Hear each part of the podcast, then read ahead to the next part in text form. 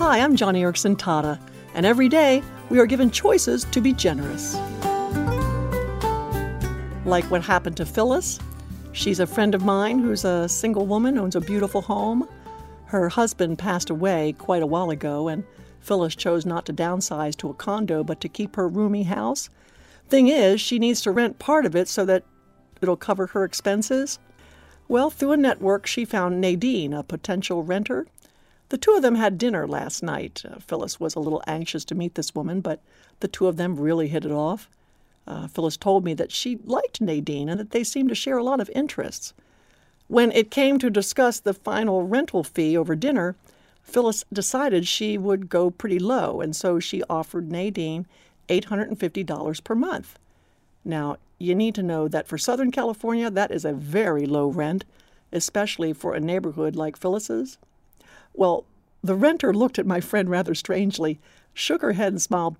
Phyllis, she said, let's be fair here. I know you've got needs, so why don't we settle on $1,200 a month? Phyllis told me that she was shocked, even stunned. She would never have dreamed of asking that much. But then Nadine went on to explain that, that at her previous place she had to pay $2,000 a month.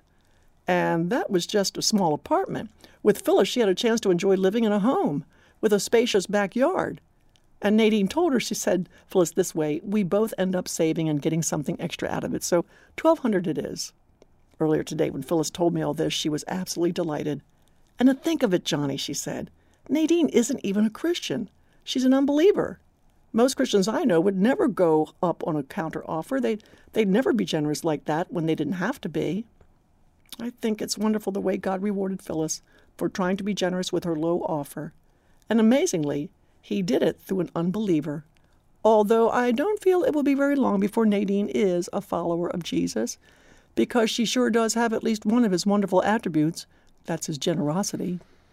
Wonderful things do happen when we reflect the heart of the Lord Jesus to others. And not only wonderful, but totally unexpected. That's what happened last night to Phyllis. And it can happen to you today, too. I want you to join me today in praying Psalm 119, verse 36 to the Lord, and say with me, Lord Jesus, incline my heart to your testimonies. Help me to do what you would do, think the way you would think, choose what you would choose, act the way you would act. And in doing so, may I glorify your name. Friend, I tell you, if you pray that with me, you will be surprised. You will be delighted in what God will do. After all, He delights in showering His favor on those who do, think, choose, and act as the Savior would. By the way, if you want to incline your heart to follow Jesus more closely, if you want to be more generous, I've got a little booklet on obedience I'd like to send you today. It's three short stories that will inspire you to reflect the character of Christ the way my friend Phyllis did last evening.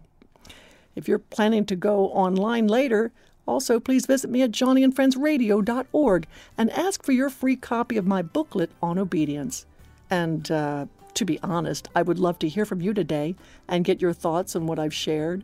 Just click on the Contact Us tab and let me know how you're doing as it concerns inclining your heart toward the Lord Jesus. Again, that's joniandfriendsradio.org. Until next time, just uh, keep doing, keep thinking, keep choosing and acting as Jesus would because when you do, you cannot help but enjoy His favor, His generous favor.